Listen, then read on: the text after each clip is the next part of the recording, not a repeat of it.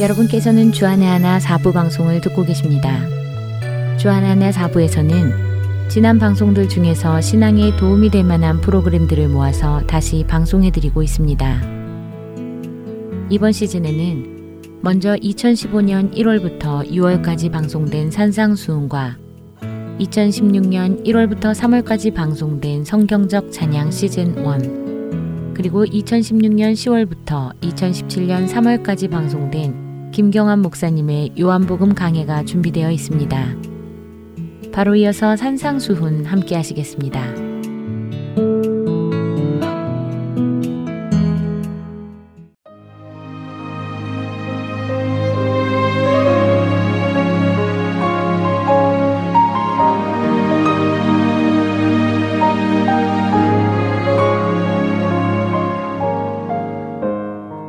서울 복음방송 애청자 여러분 안녕하세요.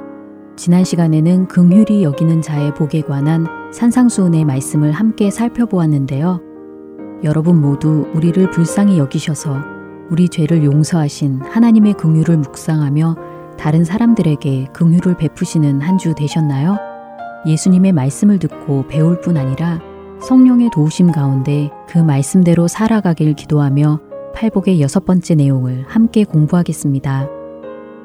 마태복음 5장 8절 말씀입니다.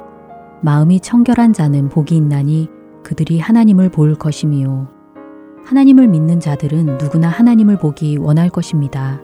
팔복의 여섯 번째 복을 다루는 8절에서 예수님은 믿는 자들의 간절한 바램, 바로 하나님을 보는 복에 대하여 말씀하십니다. 예수님께서 선포하신 이 말씀을 잘 이해하기 위해 먼저 마음이 청결하다는 것은 어떤 의미인지 함께 살펴보도록 하겠습니다. 마음은 헬라어 카르디아라는 단어로 중심, 내부라는 뜻입니다. 이것은 사람의 존재와 인격의 중심을 뜻합니다. 바로 마음에서부터 지성, 의지, 감정, 생각 등등 모든 것이 나오는 것이지요. 하나님은 늘 우리의 마음에 관심을 가지고 계십니다. 바리새인들이 추구했던 외적인 깨끗함이 아닌 중심, 곧 마음의 깨끗함을 보십니다.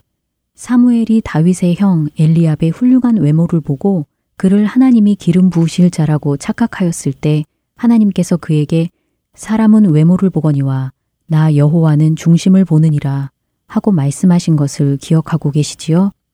이뿐 아니라 이미 더 오래전 노아의 시대에도 하나님은 사람들의 마음을 보셨습니다.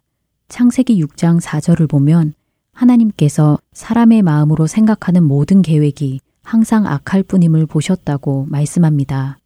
결국 하나님께서는 우리를 보실 때 우리의 중심, 마음을 보시는데 그 마음의 청결함을 보신다는 것입니다.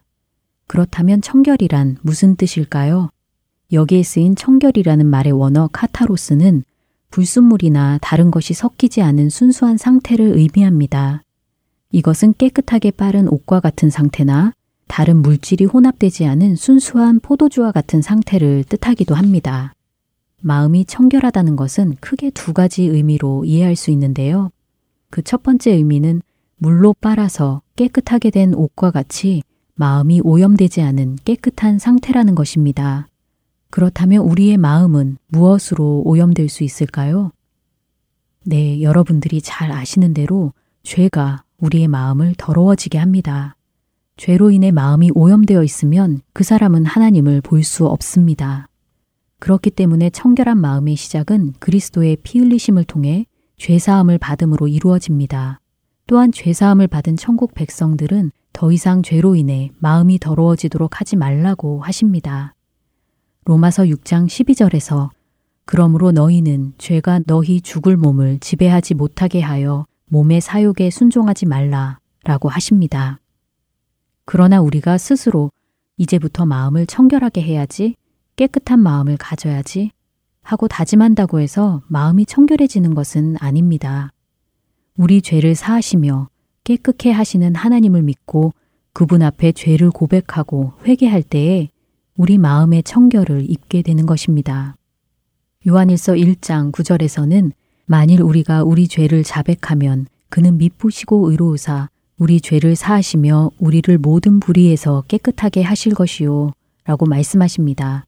이렇듯 죄로 인해 청결하지 못한 마음은 하나님께 고백함으로 깨끗함을 받을 수 있습니다.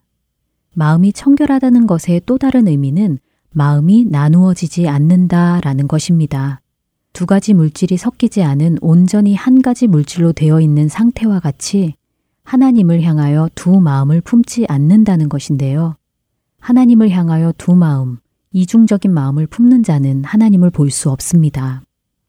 예수님께서 마태복음 15장 8절에서 이사야 말씀을 인용하시며 이 백성이 입술로는 나를 공경하되 마음은 내게서 멀도다 라고 하신 것은 바로 이러한 이중적이고 위선적인 마음의 상태를 말씀하신 것입니다. 그렇기 때문에 야고보서에서는 두 마음을 품은 자들에게 마음을 성결케 하라고 하십니다. 마음이 하나님과 세상 두 주인을 섬기듯 나뉘어져서는 하나님을 볼 수 없습니다. 마음이 청결한 자는 하나님이라는 한 가지 대상에만 그 초점이 맞추어져 있습니다. 그렇기 때문에 하나님을 볼 수 있다는 것입니다. 이렇듯 천국 백성들이 간절히 원하는 하나님을 보게 되는 것은 마음이 청결한 자들에게 주어지는 복입니다. 그런데 예수님께서 말씀하신 하나님을 본다는 것은 무엇을 의미할까요? 환상이나 꿈을 통해 하나님을 본다는 것일까요? 이 말씀은 정말 육안으로 지금 당장 하나님의 얼굴을 보는 것을 뜻하는 것이 아닙니다. 물론 영광의 그때에는 얼굴과 얼굴을 대하여 보게 될 것입니다. 그러나 지금 이 땅에서 우리가 누리게 되는 하나님을 보는 복은 육신의 눈이 아닌 영의 눈으로 하나님을 보는 것입니다. 즉, 하나님을 깊이 알게 되며 그로 인해 하나님을 경험하는 것을 의미합니다. 에베소서 1장 17절에서 19절까지의 말씀을 보면 본다는 것과 안다는 것이 같은 의미로 사용되고 있습니다. 이 구절들은 바울이 에베소 성도를 향한 기도의 내용을 담은 말씀인데요. 하나님께서 지혜와 계시의 영을 그들에게 주사 하나님을 알게 하시고 그들의 마음의 눈을 밝히사 이러이러한 것들을 알게 하시기를 구한다는 바울의 기도입니다. 마음의 눈, 즉 영의 눈을 밝게 하셔서 보게 해달라고 하는 것이 아니라 알게 해달라고 합니다. 여기서 사용된 알게 해달라는 말의 참뜻은 빈자리가 없이 충만히 하나님을 알게 해달라는 의미라고 합니다. 하나님을 대강 아는 것이 아니라 온전히 아는 것은 결국 하나님을 보는 것과 똑같다는 것입니다. 지금까지 함께 공부한 내용들을 정리하여 보겠습니다.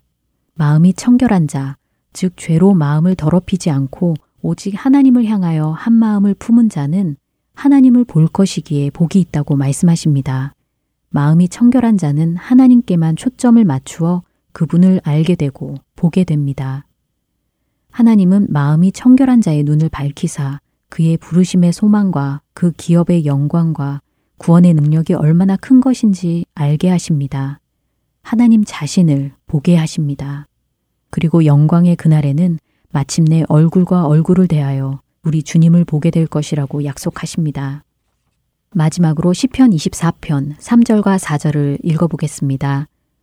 여호와의 산에 오를 자가 누구며 그의 거룩한 곳에 설 자가 누구인가?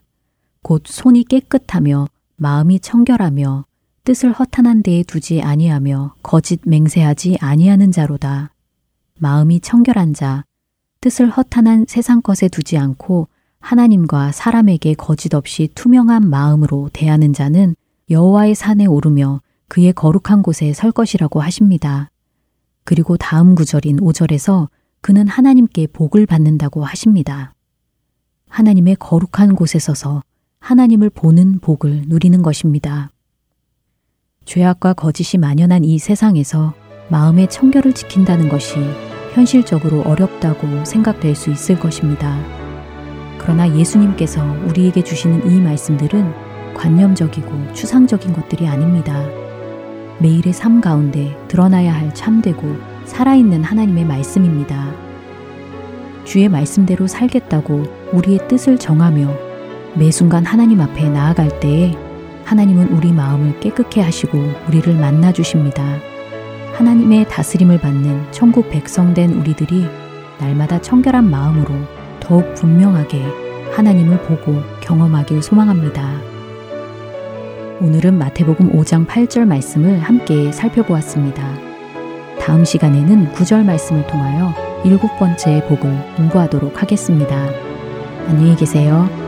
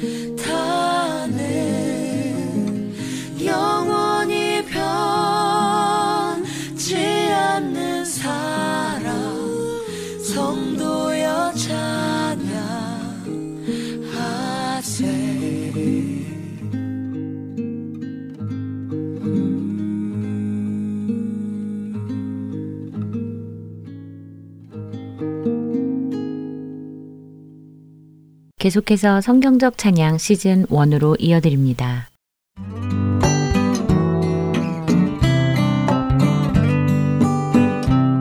애청자 여러분 안녕하세요. 여러분과 함께 하나님께 드리기에 합당한 찬양이 무엇인가 나누는 프로그램 성경적 찬양 진행의 박윤규입니다. 안녕하세요. 강승규입니다.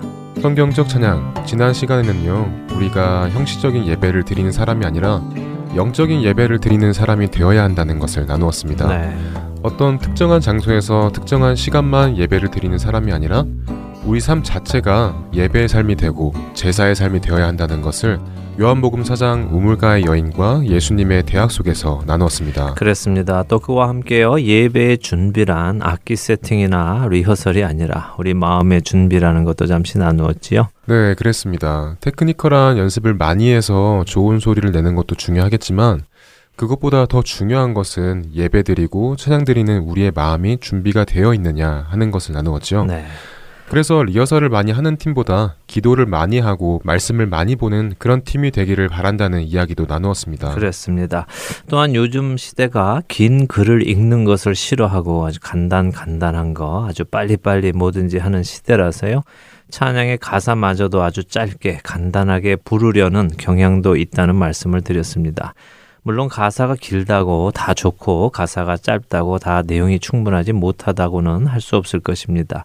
그러나 많은 경우에 가사가 짧고 간단한 곡의 경우 자칫하면 위험할 수도 있다는 말씀 드렸었지요. 네, 실제로 미국의 유명한 찬양팀들의 경우 가사는 뭐 서너 줄밖에 안 되는데 네. 그 짧은 가사를 반복하며 불러서 뭐 6분, 7분은 기본으로 뭐 10분이 넘게 반복하여 부르는 경우도 있더라고요. 네. 저도 한번 보았는데 정말 기분이 하나님을 찬양한다는 기분보다는 약간 몽환적인 느낌이 많았던 기억이 있습니다. 예, 그런 음악에 또 조명까지 묘하게 밝혀주면 그 효과는 더욱더 극대화되지요. 조명이요. 그렇네요. 요즘 점점 그 색색의 조명을 사용하는 찬양팀들이 많아지는 것을 느끼는데요. 음. 조명도 어떤 역할을 하겠군요. 그럼요. 예, 파랑색 네온 조명에 스모그도 깔고 전자음의 음악이 꽉 공간을 채우고 이런 분위기 자주 보시죠? 네. 예, 저는 이런 것이 인위적으로 영적인 분위기를 조장하려는 것이라고 생각을 합니다. 사실 이러한 조명과 음악은 클럽에서 사용되던 것들이죠. 그 안에 들어가면 전혀 다른 세상이 되고 현실의 모든 문제를 잊고 춤과 술에 빠지게 조장하던 분위기인데요. 그런 분위기가 거룩하신 하나님께 드려야 할 찬양 문화 안에 들어온다는 것은 분명히 깊이 생각해 보아야 할 문제입니다. 그렇네요. 하나님의 임재나 뭐 영적인 분위기를 인위적으로 조장해서는 안 될 텐데 네. 혹시라도 조명이나 악기가 그런 이유로 사용이 된다면 분명 옳은 일은 아닌 것 같네요. 맞습니다. 영적인 것을 인위적으로 조장하는 것은 아주 위험합니다. 그것은 참된 하나님과의 교제가 아니라 만들어내는 허상일 뿐입니다. 어, 늘 말씀드리지만 하나님과의 교제의 인간이 만들어낸 어, 인위적인 것들이 들어가서는 안 됩니다. 인위적인 분위기, 인위적인 감정, 인위적인 모습들 말이죠. 네, 하나님은 인간의 그런 인위적인 것에 속으시는 분이 아니시고 우리 마음의 중심을 보시는 분이시니까 그렇게 억지로 만들어내는 것들을 가지고 하나님 앞에 나간다는 것 자체가 어떻게 보면 하나님을 인격적으로 만나지 못한 것이라고 할 수 있지 않나 싶습니다. 예, 그럴 수 있겠죠. 다시 말씀드리지만 한 예배 한 예배 또 한 찬양 한 찬양이 그냥 드려지지 않기를 바랍니다. 그 중요성을 우리 청취자분들이 깨닫게 되시기를 바라고요. 자, 오늘은 찬양 원어 한 두 가지를 보도록 하겠는데요. 어, 지금껏 나누었던 찬양 원어 기억하시나요? 네, 기억합니다. 하나님을 자랑하고 뽐내다라는 의미의 할랄, 그리고 그런 할랄의 멜로디를 담아 나의 고백으로 드리는 테일라를 나누었죠. 네, 그렇습니다. 그리고 할랄에는 음악적인 요소가 없다는 것과 테힐라는 노래로 드리는 것이다라는 말씀도 함께 나누었었죠. 하지만 이 테힐라가 노래라고 해서 지금 우리 찬양팀들이 드리는 찬양을 뜻하는 것은 아니다라는 말씀도 드렸었습니다. 네, 테일라는 노래로 드리지만 악기는 없다고 말씀하셨죠. 네. 그러니까 순수하게 사람의 목소리로 드리는 노래 그 자체를 의미한다고 하셨죠. 예, 그렇습니다. 어, 그렇다면 악기와 함께 드리는 찬양은 무엇이라 하는지 궁금하지 않으십니까? 어, 자말이라는 단어인데요. 자말이요? 예, 자말이라는 단어입니다. 어, 자말은 음악으로 찬양을 드린다라는 의미와 함께 줄을 퉁긴다 하는 의미도 가지고 있습니다. 그러니까 연주한다라는 의미겠지요. 음악으로 찬양을 드린다와 연주한다라는 의미이군요. 네. 어, 시편에 특히 이 단어가 많이 쓰였는데요. 몇 구절 한번 찾아보지요. 먼저 시편 33편 2절을 한번 읽어 주시죠. 네. 수금으로 여호와께 감사하고 열줄 비파로 찬송할지어다. 네. 그러니까 여기서 열 줄 비파로 찬송할지어다 라고 할 때 찬송이라는 이 단어가 바로 자말이겠군요. 그렇죠. 예, 열 줄 비파의 줄을 퉁기며 하나님을 찬송하라 그런 의미죠. 어, 같은 표현이 시편 144편 9절에도 나옵니다. 하나님이여 내가 주께 새 노래로 노래하며 열 줄 비파로 주를 찬양하리이다. 여기도 열 줄 비파가 나오며 그 열 줄 비파로 주를 찬양하겠다고 말하는군요. 그렇습니다. 이처럼 자말이라는 단어는요, 악기를 통한 음악으로 찬양을 드리는 것을 의미합니다. 어, 우리가 잘 아는 찬양 중에 내가 만민 중에라는 찬양이 있죠. 네, 저도 정말 좋아하는 찬양입니다. 그 찬양이 시편의 말씀을 중심으로 만들어진 것 같던데 맞나요? 예, 맞습니다. 시편 57편 말씀을 중심으로 만들어진 것 같더라고요. 한번 읽어 볼까요? 시편 57편 9절부터 11절 한번 읽어 주시죠. 네. 주여 내가 만민 중에서 주께 감사하오며 문 나라 중에서 주를 찬송하리이다. 무릇 주의 인자는 커서 하늘에 미치고 주의 진리는 궁창에 이르나이다. 하나님이여 주는 하늘 위에 높이 들리시며 주의 영광이 온 세계 위에 높아지기를 원하나이다. 야, 멋진 찬송의 고백입니다. 네, 아주 멋지죠. 어, 우리 모두의 고백이 되기를 바랍니다. 우리가 정말 만민 중에 모든 나라 가운데서 주님께 감사하고 주님을 찬송하는 그런 감격적인 날을 상상해 보고 기대해 보기를 바랍니다. 자, 여기 구절 문나라 중에서 주를 찬송하리이다 할 때가 바로 자말입니다. 그렇군요. 그런데 여기서는 악기에 관한 멘션은 없네요. 예, 9절에는 없지만요. 또 8절을 보면 알 수 있죠. 8절은 어, 내 영광아 깰지어다. 비파야 수구마 깰지어다. 내가 새벽을 깨우리로다. 이렇게 말씀하십니다. 그렇네요. 비파와 수금으로 새벽을 깨우겠다. 네. 찬송으로 아침을 연다는 그 말씀이 너무 멋집니다. 여기서 이 찬양 잠깐 듣고 돌아오면 좋을 것 같습니다. 그럴까요?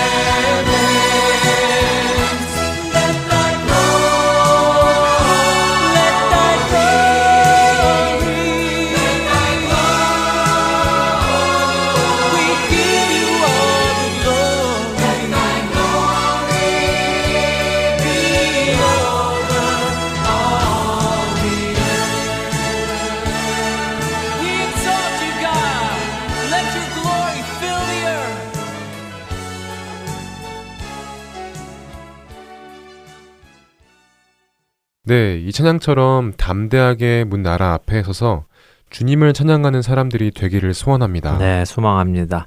자, 자말이라는 단어를 나누었는데요. 한 단어만 더 나누죠. 어, 지난 시간에 우리는 경배에 관한 이야기를 나누었습니다. 네, 높으신 하나님 앞에 낮아지는 나의 모습이 경배다라고 하셨죠. 그랬죠. 어, 경배는 높으신 또 광대하신 하나님 앞에 나를 낮추는 것입니다. 그렇다면 이런 경배의 모습은 어떤 형태로 나타날까요? 어, 그러니까 우리가 주님 앞에서 우리 스스로를 낮출 때 우리는 어떤 행동으로 우리의 낮아짐을 표현할 수 있을까요? 낮아진다고요? 네. 아, 글쎄요. 우리의 어떤 행동으로 낮아짐을 표현할 수 있을까요? 무릎을 꿇거나 엎드리거나 뭐 이런 행동이 아닐까요? 네, 맞습니다. 바로 그런 행동입니다. 하나님 앞에서 우리가 낮아지는 표현으로는 무릎을 꿇고 머리를 땅에 대는 그런 표현을 들을 수 있지요. 어, 이런 모습을 표현하는 히브리 단어가 있습니다. 바로 바락이라는 단어인데요. 바락이요? 네. 어, 버락 오바마 대통령이 생각이 나는데요. 예, 비슷하죠. 어, 제가 알기로는 영어 스펠도 같은 것으로 알고 있습니다. 그러니까 버락 오바마 대통령과 연관해서 기억하시면 아마 기억하시기 좋겠네요. 어쨌든 이 바락이라는 단어 역시 찬송과 관계된 단어인데요. 하지만 이 바락이라는 단어는 그 외에도 정말 많은 뜻으로 또 사용되는 단어입니다. 그 중에 가장 많이 쓰이는 것이 축복하다라는 의미죠. Bless 말이군요. 그렇죠. 어, 그런데 재밌는 것이 하나 있는데요. 보통 축복은 누가 누구에게 해줍니까? 축복은 당연히 하나님께서 우리에게 해주시지요. 그렇죠. 어, 그런데요. 우리가 하나님을 축복한다면 어떨까요? 네? 그건 조금 말이 안 되는 것 같은데요. 감히 우리가 어떻게 하나님을 축복할 수 있겠습니까? 예, 왠지 그건 말이 안 될 것 같습니다. 그렇죠? 축복이라는 말이 복을 빌어준다는 의미인데요. 그러니까 하나님께 복을 우리가 받아야지 복을 빌어주는 것은 말이 안 되는 것 같습니다.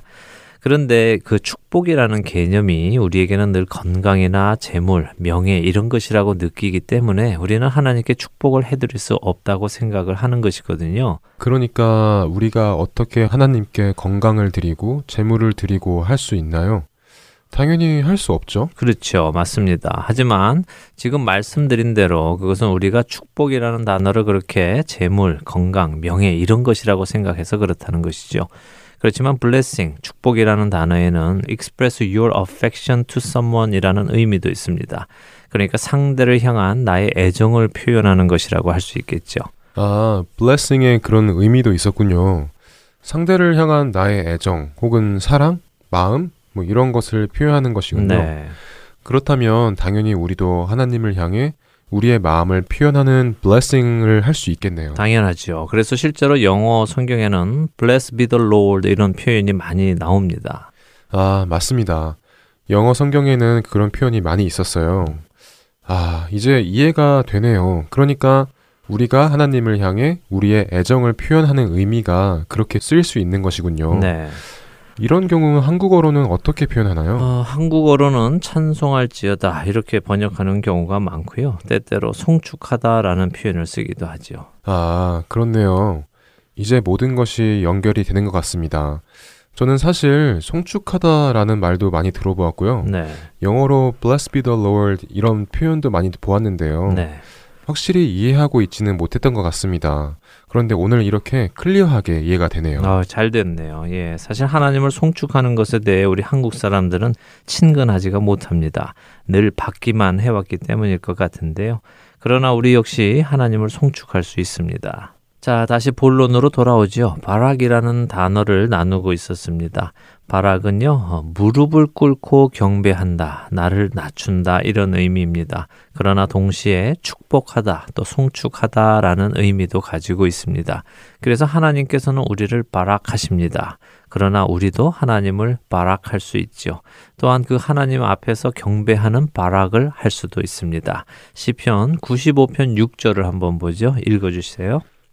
오라 우리가 굽혀 경배하며 우리를 지으신 여호와 앞에 무릎을 꿇자. 네. 그럼 여기서 무릎을 꿇자라는 표현이 바락이겠군요. 네, 그렇죠. 그렇지만 방금 우리가 나누었듯이 그냥 단순히 무릎을 꿇자 하는 의미가 아닌 것을 아시겠죠? 네, 설명을 듣고 20편 9절을 읽으니까 훨씬 이해가 잘 됩니다.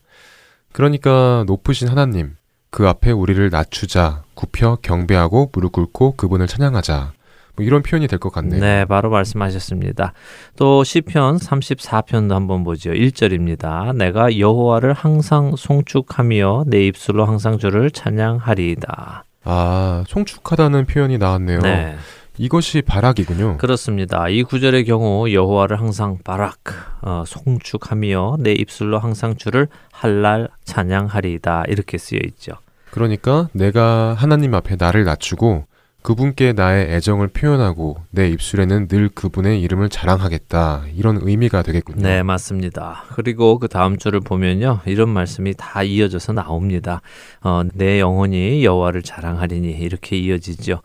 어, 자, 이렇게 찬양의 원어, 자말과 바락을 나누었습니다. 한 가지 아쉬운 것이 있다면요. 요즘 우리 시대에는 이 바락, 그러니까 주님 앞에 나를 낮추고 무릎 꿇는 경배의 모습이 점점 사라진다는 것입니다. 요즘 젊은 세대들의 찬양 집회를 보면요. 뛰고 흥분하고 기뻐하고 춤추는 그런 모습은 많은데요. 주 앞에 조용히 나를 낮추고 무릎 꿇고 또 그분을 향해 나의 애정을 고백하는 경우는 많이 드문 것 같습니다. 어, 그런데 이런 찬양의 방법도 있다는 것이 전해지면 좋겠다는 생각을 해봅니다. 네, 맞는 말씀입니다. 저도 이제부터 주님 앞에 무릎 꿇는 시간을 가져보아야겠다는 생각이 오늘 많이 듭니다. 애청자 여러분들도 성경에서 말씀하시는 이 바락의 찬양 한 번씩 각자의 처소에서 들여보시는 것이 어떨까요? 분명 또 다른 은혜가 있을 것이라 생각됩니다. 네, 맞습니다. 정말 귀한 시간이 될 것입니다. 해보시기 적극 권해드립니다. 네, 성경적 찬양 오늘 마칠 시간이 되었네요. 오늘은 찬양의 원어 자말과 바락에 대해 나누었습니다. 언제나 주님 찬양하시는 여러분들 되시기를 바라며 저희는 인사드립니다. 네, 다음 주에 뵙겠습니다. 안녕히 계십시오.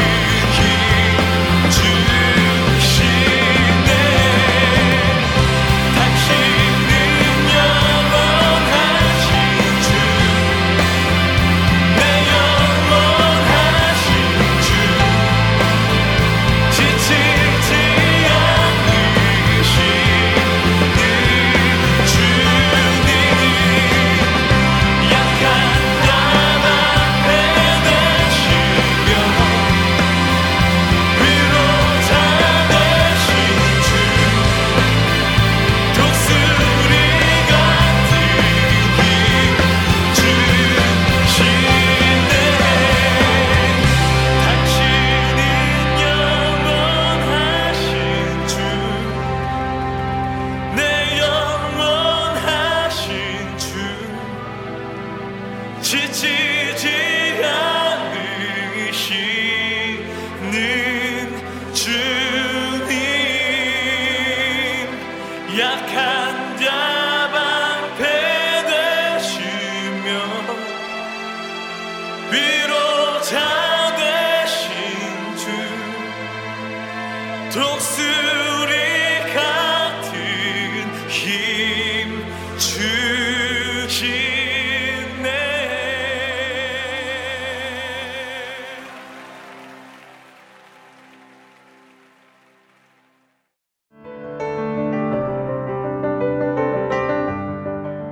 이디오피아 내시에게 복음을 전하기 위해 빌립 집사를 광야로 보내신 하나님의 구원 사역. 지금도 그 구원의 역사는 일어나고 있습니다. 믿지 않는 자에게 복음을 믿는 자들에게 영적 성장을 도와주는 허텐 서울 복음 선교에 동참하지 않으시겠습니까? 허텐 서울 복음 방송 선교에서는 후원으로 동참하실 동역자를 찾습니다. 여러분들의 후원이 바로 영혼을 살리고 세우는 그 사역에 사용됩니다. 후원자 문의는 본 방송사 사무실 전화번호 602-866-8999 또는 이메일 주소 hotandseoul.org gmail.com으로 연락해 주시기 바랍니다.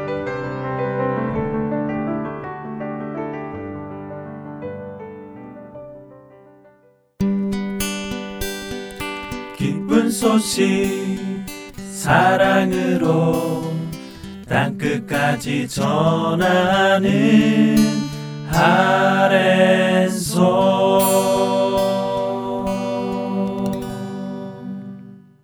김경환 목사님께서 진행해 주시는 요한복음 강해로 이어집니다.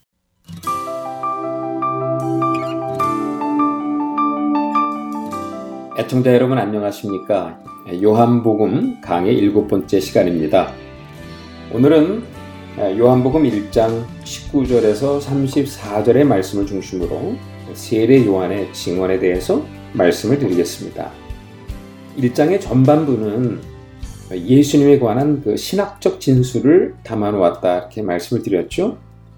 그리고 19절부터 시작되는 이제 1장의 후반부는 예, 예수님에 관한 역사적 진술을 담아 놓았다 이렇게 말씀을 드렸습니다. 오늘 19절에서 34절의 말씀은 그 역사적 진술을 담아 놓은 이제 1장 후반부에 예, 첫 번째 세례 요한의 예, 고백이 담겨 있는 말씀입니다. 예수님의 그 역사적 진술을 쭉 따라가다 보면 시간의 흐름을 알리는 단어들이 등장합니다. 이튿날 혹은 또 이튿날 같은 단어들이 등장을 하는데 이런 표현들의 연결고리를 통해서 역사 속에 증언된 예수님에 관한 고백들을 진술하고 있다고 봅니다. 여기서 우리가 관심 있게 보아야 될 부분은 시간이 흘러가면서 세례 요한과 다른 제자들의 입술에서 선포되어지는 고백들일 것입니다. 세례 요한은 예수님을 세상 죄를 지고 가는 하나님의 어린 양이다. 이렇게 고백을 하죠. 안드레는 예수님을 메시아라고 고백을 합니다. 빌립은 율법과 선지자들이 증언한 그분이라고 예수님을 증언하고 있고 나다니엘은 마지막으로 예수님은 하나님의 아들이요 이스라엘의 임금이다. 이런 고백들이 등장합니다. 그런데 결론적으로 예수님은 이런 모든 증언들을 듣고 나서 자신을 뭐라고 증언하십니까? 인자라고 증언합니다. 다니엘 7장에서 말씀한 그 내용이죠. 마지막 때 심판주로 오실 그 인자다라는 거예요. 여러분 보십시오. 이 고백의 처음과 마지막이 어떠합니까? 세례 요한이 고백한 세상 죄를 지고 가는 하나님의 어린 양에서 예수님 자신의 고백, 인자라는 고백으로 끝이 납니다. 이 고백의 기초는 세례 요한이 고백한 세상 죄를 지고 가는 하나님의 어린 양이에요. 그러나 이 고백들의 결론은 예수님 자기 자신이 자신에게 고백한 내용, 바로 인자라고 하는 것입니다. 자, 그렇다면 여기서 중요하게 우리가 짚고 넘어가야 될 한 가지 문제가 있겠죠? 역사의 증언의 그 연결고리의 첫 고리가 바로 세례 요한의 고백이었다는 거예요. 그분이 고백한 그 고백, 과연 믿을만 한 것인가? 그것을 우리가 제대로 믿기 위해서는 그것을 고백한 증인이 어떤 분인지를 이해해야 되는 것이죠. 그렇기 때문에 여기서 우리가 짚고 넘어가야 될 한 가지 중요한 문제가 있는 것입니다. 신학적 증언이 창조주가 어떻게 구속자가 되셨는가를 말씀하고 있죠. 근데 후반부의 역사적 증언에서는 하나님의 어린 양이 어떻게 인자가 되었는가를 말씀하고 있어요. 사실은 같은 얘기입니다. 자, 그런데 그 하나님의 어린 양이 어떻게 인자가 되었는가의 출발점이 바로 이 세례 요한의 고백이라는 것입니다. 이 고백이 과연 아, 신뢰할 만한 것입니까? 우리가 믿어도 되는 것입니까? 이 질문에 대답하기 위해서는 그 고백을 선포한 증인이 어떤 분이신가를 알아야 되는 거죠. 그래서 어, 첫째 날 아, 사도 요한은 이 세례 요한을 우리에게 소개하고 있는 겁니다. 1장 19절에서 28절까지의 말씀이죠. 유대인들이 예루살렘에서 제사장들과 레인들을 요한에게 보내어 내가 누구냐 물을 때 요한의 증언이 이러하니라 요한이 드러내어 말하고 숨기지 아니하니 드러내어 하는 말이 나는 그리스도가 아니라 한데 또 묻되 그러면 누구냐? 내가 엘리야냐? 이래다 나는 아니라. 또 묻되 내가 그 선지자냐? 대답하되 아니라. 또 말하되 누구냐? 우리를 보낸 이들에게 대답하게 하라. 너는 내게 대하여 무엇이라 하느냐? 이르되 나는 선지자 이사야의 말과 같이 주의 길을 곱게 하라고 광야에서 외치는 자의 소리로라 하니라.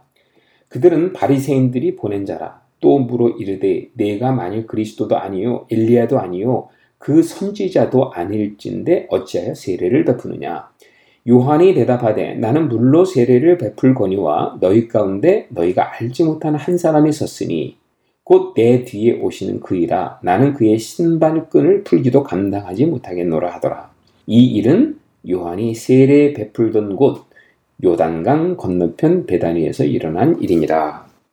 유대인들이 예루살렘에서 제사장들과 레인들을 요한에게 보냈습니다. 요한복음에서는 보통 일반적인 유대인들을 유대인이라고 부르지 않습니다. 유대인들 가운데 특별히 종교 지도자들을 유대인이라고 부릅니다. 네, 그렇기 때문에 요한복음에서는 이 유대인들은 주로 어둠의 상징으로 나타났죠. 그 유대인들은 예루살렘에서 온 유대인들이었습니다. 여기서 예루살렘은 사내들인을 상징합니다. 그러니까 본문은 사내들인에서 제사장들과 레인들을 세례 요한에게서 보내어 요한이 누구인지 확인하게 했다는 겁니다. 그들에게 세례 요한이 지금 증언하고 있는 거예요. 세례 요한이 증거를 제시하기 전에 자기 자신에 대해서 지금 무엇이라고 말을 하고 있는지 예, 들어볼 필요가 있다는 겁니다. 세례 요한의 증거는 이들의 신문에 답하는 내용들로 이루어져 있죠. 그 내용을 가만히 들여다보면 공감 복음에 나오는 세례 요한의 모습과 좀 다른 모습을 보여주고 있어요. 요한복음의 세례 요한의 진술들을 보면 세례 요한의 배경에 대해서 예, 설명하지 않습니다. 세례 요한의 회개 메시지에 대해서도 이야기하고 있지 않습니다. 요한의 사역 내용도 마찬가지죠. 세례 요한은 자신을 철저하게 예수님의 증인으로서의 신분으로만 국한시키고 있다는 거예요. 그래서 그런지 세례 요한의 대답은 매우 명료하고 간결하며 일관성이 있어요. 자, 요한복음은 처음부터 마지막까지 예수님 이야기라고 했습니다. 그래서 사도 요한은 주의 길을 예비하는 자로서의 세례 요한, 하나님으로부터 보내심을 받은 세례 요한 이 이야기만 하고 있었던 것입니다. 제사장과 레인들은 세례 요한을 보면서 너는 그리스도냐? 너는 엘리야냐? 아니면 선지자냐? 이 세 가지 질문을 던지고 있는데 세례 요한은 이들에 대해 단호하게 그리고 아주 간단하게 대답을 합니다. 자, 한번 보겠습니다. 20절에 보니까 나는 그리스도가 아니라 이렇게 얘기합니다. 여기서 요한은 요한복음에 자주 등장하는 그 에고에미라는 단어를 쓰고 있죠. 에고에미.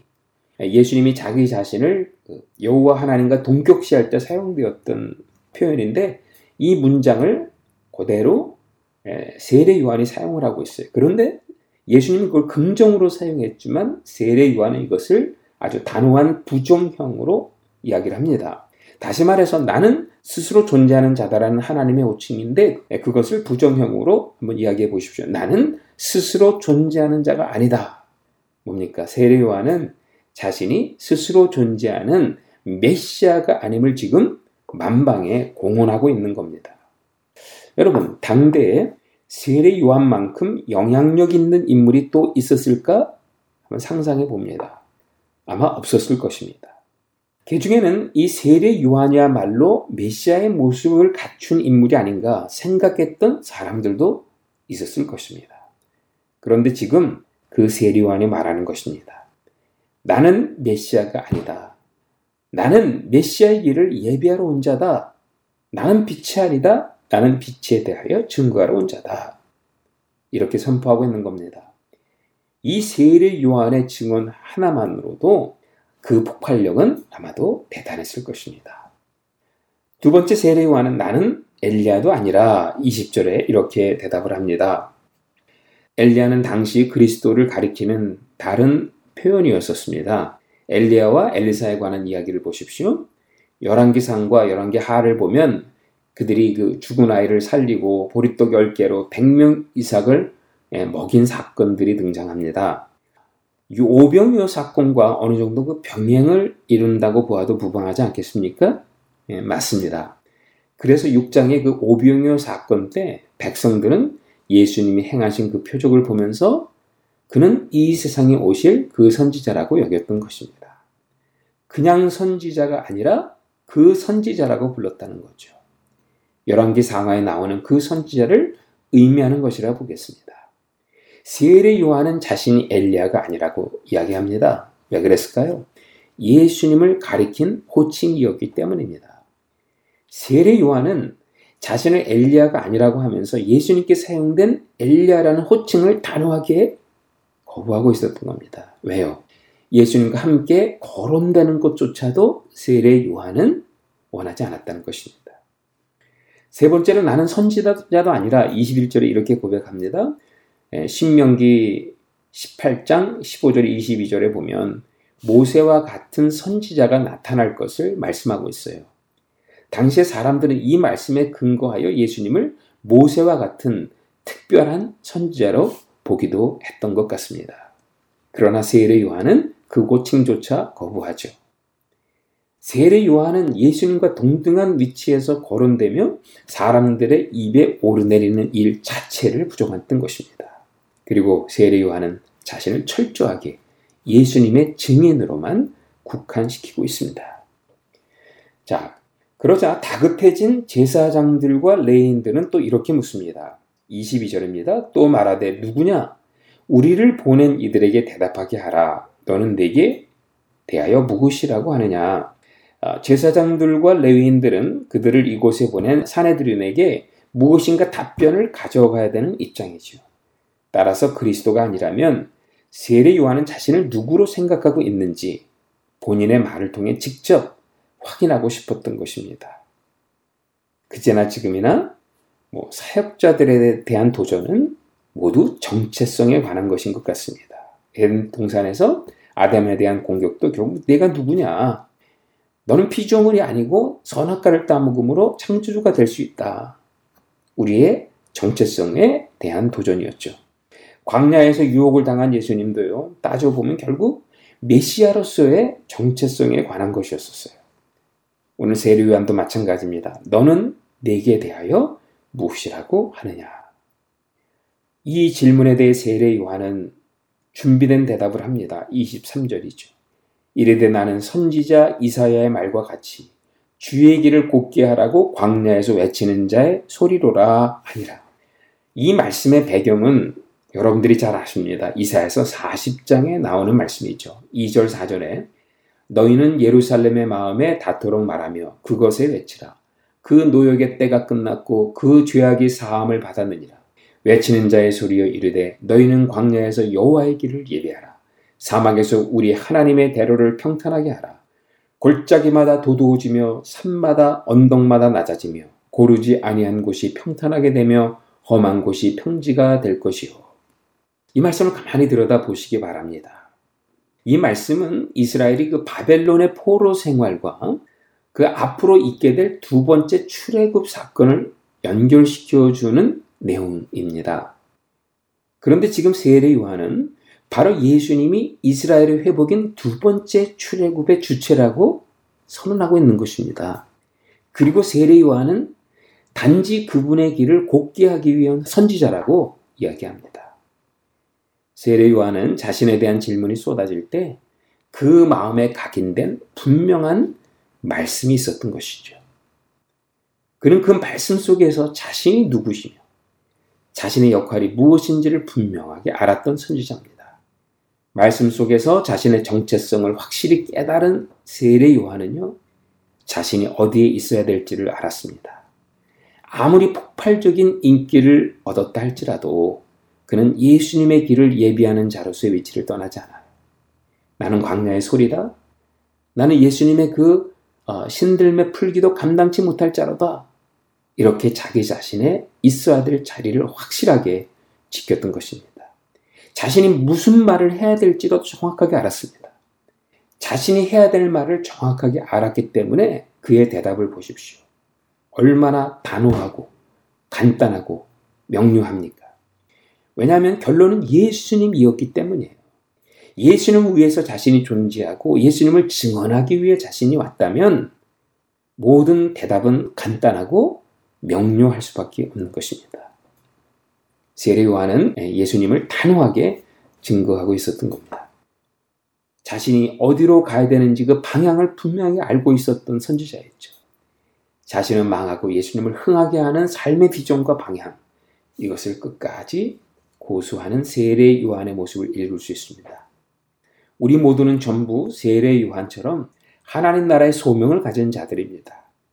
하나님 나라의 소명을 가진 자로서 우리 모두는 자신에 대한 분명한 정체성이 필요합니다. 여러분, 그 정체성을 어디에서 발견하시겠습니까? 하나님의 말씀에서 발견하셔야 합니다. 세례 요한에게 이사야의 말씀이 있었다면 우리 각자에게도 하나님의 주신 말씀이 우리 마음 가운데 각인되어야 합니다.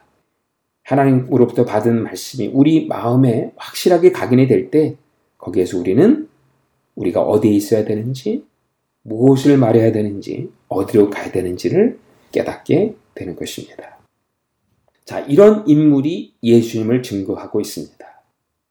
이런 인물이 제시하고 있는 예수님에 관한 증언이라면 믿어볼 만하지 않겠습니까? 그 증인이 지금 29절에서 34절까지 예수님에 관하여 증거합니다. 이튿날 요한이 예수께서 자기에게 나오심을 보고 이르되 보라 세상 죄를 지고 가는 하나님의 어린 양이로다. 내가 전에 말하기를 내 뒤에 오는 사람이 있는데 나보다 앞선 것은 그가 나보다 먼저 계심이라 한 것이 이 사람을 가리킴이라. 나도 그를 알지 못하였으나 내가 와서 물로 세례를 베푸는 것이 그를 이스라엘에 나타내려 함이라 하니라. 요한이 또 증언하여 이르되 내가 보매 성령이 비둘기같이 하늘로부터 내려와서 그의 위에 머물렀더라. 나도 그를 알지 못하였으나 나를 보내어 물로 세례를 베풀라 하신 그이가 나에게 말씀하시되 성령이 내려서 누구 위에든지 머무는 것을 보거든 그가 곧 성령으로 세례를 베푸는 이인 줄 알라 하셨기에 내가 보고 그가 하나님의 아들임을 증언하였노라 하니라. 처음과 마지막을 보시기 바랍니다. 29절에 세상 죄를 지고 가는 하나님의 어린 양이로다. 34절에 그는 하나님의 아들이라고 증언합니다. 자, 28절, 그러니까 29절 바로 전에 있는 말씀을 보면 이 일은 요한이 세례 베풀던 곳 요단강 건너편 베다니에서 일어난 일이라고 사도 요한이 여운을 남깁니다. 그리고 바로 그 다음 절 29절에 예수님을 보면서 세상 죄를 지고 가는 하나님의 어린 양이다 라고 증언합니다. 어, 무엇을 암시해 주는 것입니까? 예수님의 세례와 세례 요한의 이 고백이 연관성이 있다는 거예요. 이 둘을 떼놓고 생각할 수 없다는 것입니다. 이미 두 번째 강의, 요한복음을 쓴 목적에 대해서 이야기할 때 나눈 내용입니다. 다시 한번 세례 이야기로 돌아갑니다. 요한이 또 증언하여 이르되 내가 봄에 성령이 비둘기 같이 하늘로부터 내려와서 그의 위에 머물렀더라. 나도 그를 알지 못하였으나 나를 보내어 물로 세례를 베풀라 하신 그이가 나에게 말씀하시되 성령이 내려서 누구 위에든지 머무는 것을 보거든 그가 곧 성령으로 세례를 베푸는 이인 줄 알라 하셨기에 내가 보고 그가 하나님의 아들임을 증언하였노라. 자, 이러면 예수님의 세례의 배경이 되는 중요한 두 말씀이 있습니다. 첫 번째 배경은 바로 그 시편 2편 말씀이죠. 시편 2편은 세상의 여러 왕들 가운데 하나님께서 기름 부으신 참 왕을 하나님께서 세우셔서 모든 민족을 그의 발 아래 두시겠다는 내용이죠. 유대인들의 메시아 대망 사상의 근간이 되었던 말씀 중 하나입니다. 그 시편 2편에 핵심 말씀이 바로 내가 여호와의 명령을 전하노라. 내가 여호와의 칙령을 전하노라. 이렇게 해석하는 게 좋겠죠? 여호와께서 내게 이르시되 너는 내 아들이라 오늘 내가 너를 낳았도다. 내게 구하라. 내가 이방 나라를 모든 나라를이라고 번역을 하는 게 좋겠습니다. 내가 모든 나라를 내 유업으로 주리니 내 소유가 땅 끝까지 이르리로다. 왕의 백성들을 향하여 선포하는 칙령이에요. 이 땅에 하나님이 친히 택하신 왕을 세우셔서 온 열방을 통치하게 될 텐데 그는 바로 하나님의 사랑하는 아들이었다는 것입니다. 세례 요한은 예수님께 세례를 베풀 때 그 시편 2편의 말씀이 하늘로부터 세례 요한의 귀에 명확하게 들렸던 것입니다. 그래서 세례 요한은 자신이 세례를 주는 그분이 이 땅에 하나님의 나라를 회복시킬 하나님의 아들임을 확인했다는 것입니다. 또 다른 하나는 바로 이사에서 42장 1절의 말씀입니다. 들어보시기 바랍니다. 내가 붙드는 나의 종, 내 마음에 기뻐하는 자, 곧 내가 택할 사람을 보라. 내가 나의 영을 그에게 주었은즉 그가 이방의 정의를 베풀리라. 세례 요한은 또 다른 음성을 들었습니다. 누구든지 세례를 받을 때 그 위에 성령이 임하는 것을 보거든 그가 성령으로 세례를 베풀게 될 하나님의 아들임을 알라는 거예요. 그럼 어떤 마, 어, 말씀에 근거한 것입니까? 바로 이사에서 42장 1절입니다.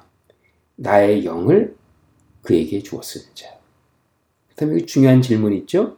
이 42장은 무엇에 관한 이야기입니까? 42장은 그 유명한 종의 노래를 담고 있는 성경입니다. 다가올 메시아는 종으로 이 땅에 오셔서 우리를 대속할 하나님이시라는 말씀을 담고 있는 내용이에요. 그 종의 노래의 근거에서 예수님이 성령으로 세례를 베푸실 하나님의 아들임을 알게 되었다는 겁니다. 이사야서를 계속 읽어 내려가다 보면 고난당하는 그 하나님은 결국 사람들에게 멸시와 천대를 받고 죽임을 당할 것을 예언하고 있죠. 49장 7절을 보십시오.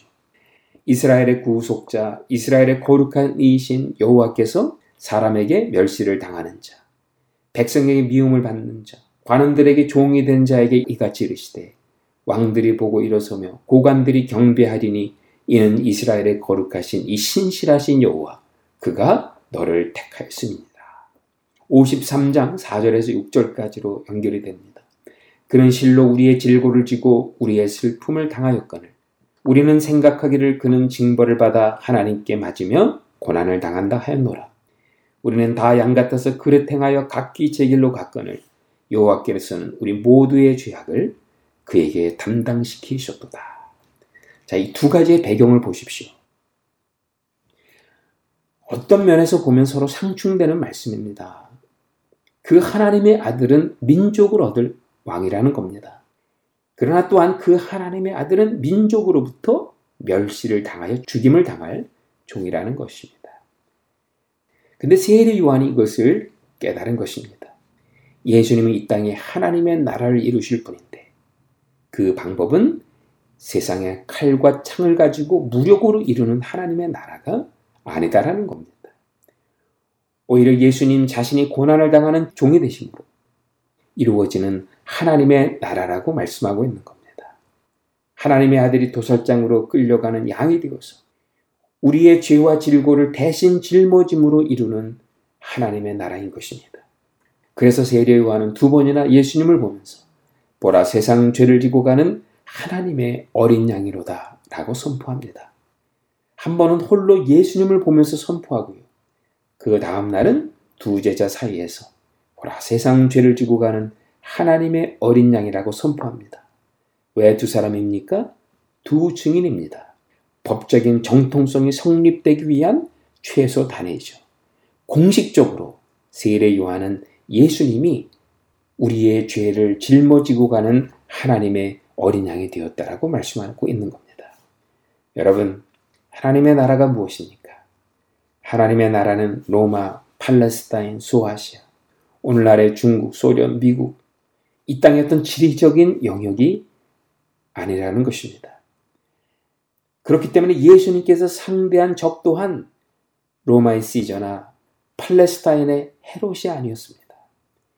예수님께서 상대하셨던 적은 세상의 군왕되어서 그들 위에 왕노릇하는 죄의 존재였다는 거 예수님께서 상대하셨던 왕국은 그들의 내면에서 그들을 올가매요. 자신이 원하는 대로 그들을 끌고 다니며 왕노릇하고 있는 죄의 왕국이었던 것입니다. 예수님은 그것을 해결하기 위해 대신 그 죄의 권세 밑에 들어가셨던 거예요. 그리고 그 죄의 권세 밑에 스스로 죄의 노예가 되셨던 겁니다. 스스로 죄의 권세 밑에 붙들린 죄의 노예가 되셔서 모든 인류의 죄를 덮어쓰고 십자가의 유월절 어린 양으로 죽임을 당한 것입니다. 그러므로 우리가 치러야 될 죄의 값을 다로 치르시고 우리를 죄의 관세에서 해방시켜 주신 것이 제2의 출애굽 바벨론으로부터 해방이 이루어졌다는 것입니다. 이 예수님을 영접하라는 것입니다. 이 예수님을 믿으라는 것입니다. 그래서 예수님이 시작하신 이 새로운 왕국에 들어가라는 것입니다. 더 이상 죄가 왕노릇하는 죄의 권세 밑에서 지배받지 말고 어린 양 예수가 통치하는 하나님의 나라에 은혜와 진리의 통치를 받으며 살라는 것입니다. 그때 우리 가운데 아담의 영광이 회복될 것입니다. 우리는 그 예수님의 성전 안에 하나님의 영광을 보게 되는 축복을 경험하게 될 것입니다. 네, 오늘은 여기까지 하겠습니다. 다음 주에 뵙겠습니다. 안녕히 계십시오.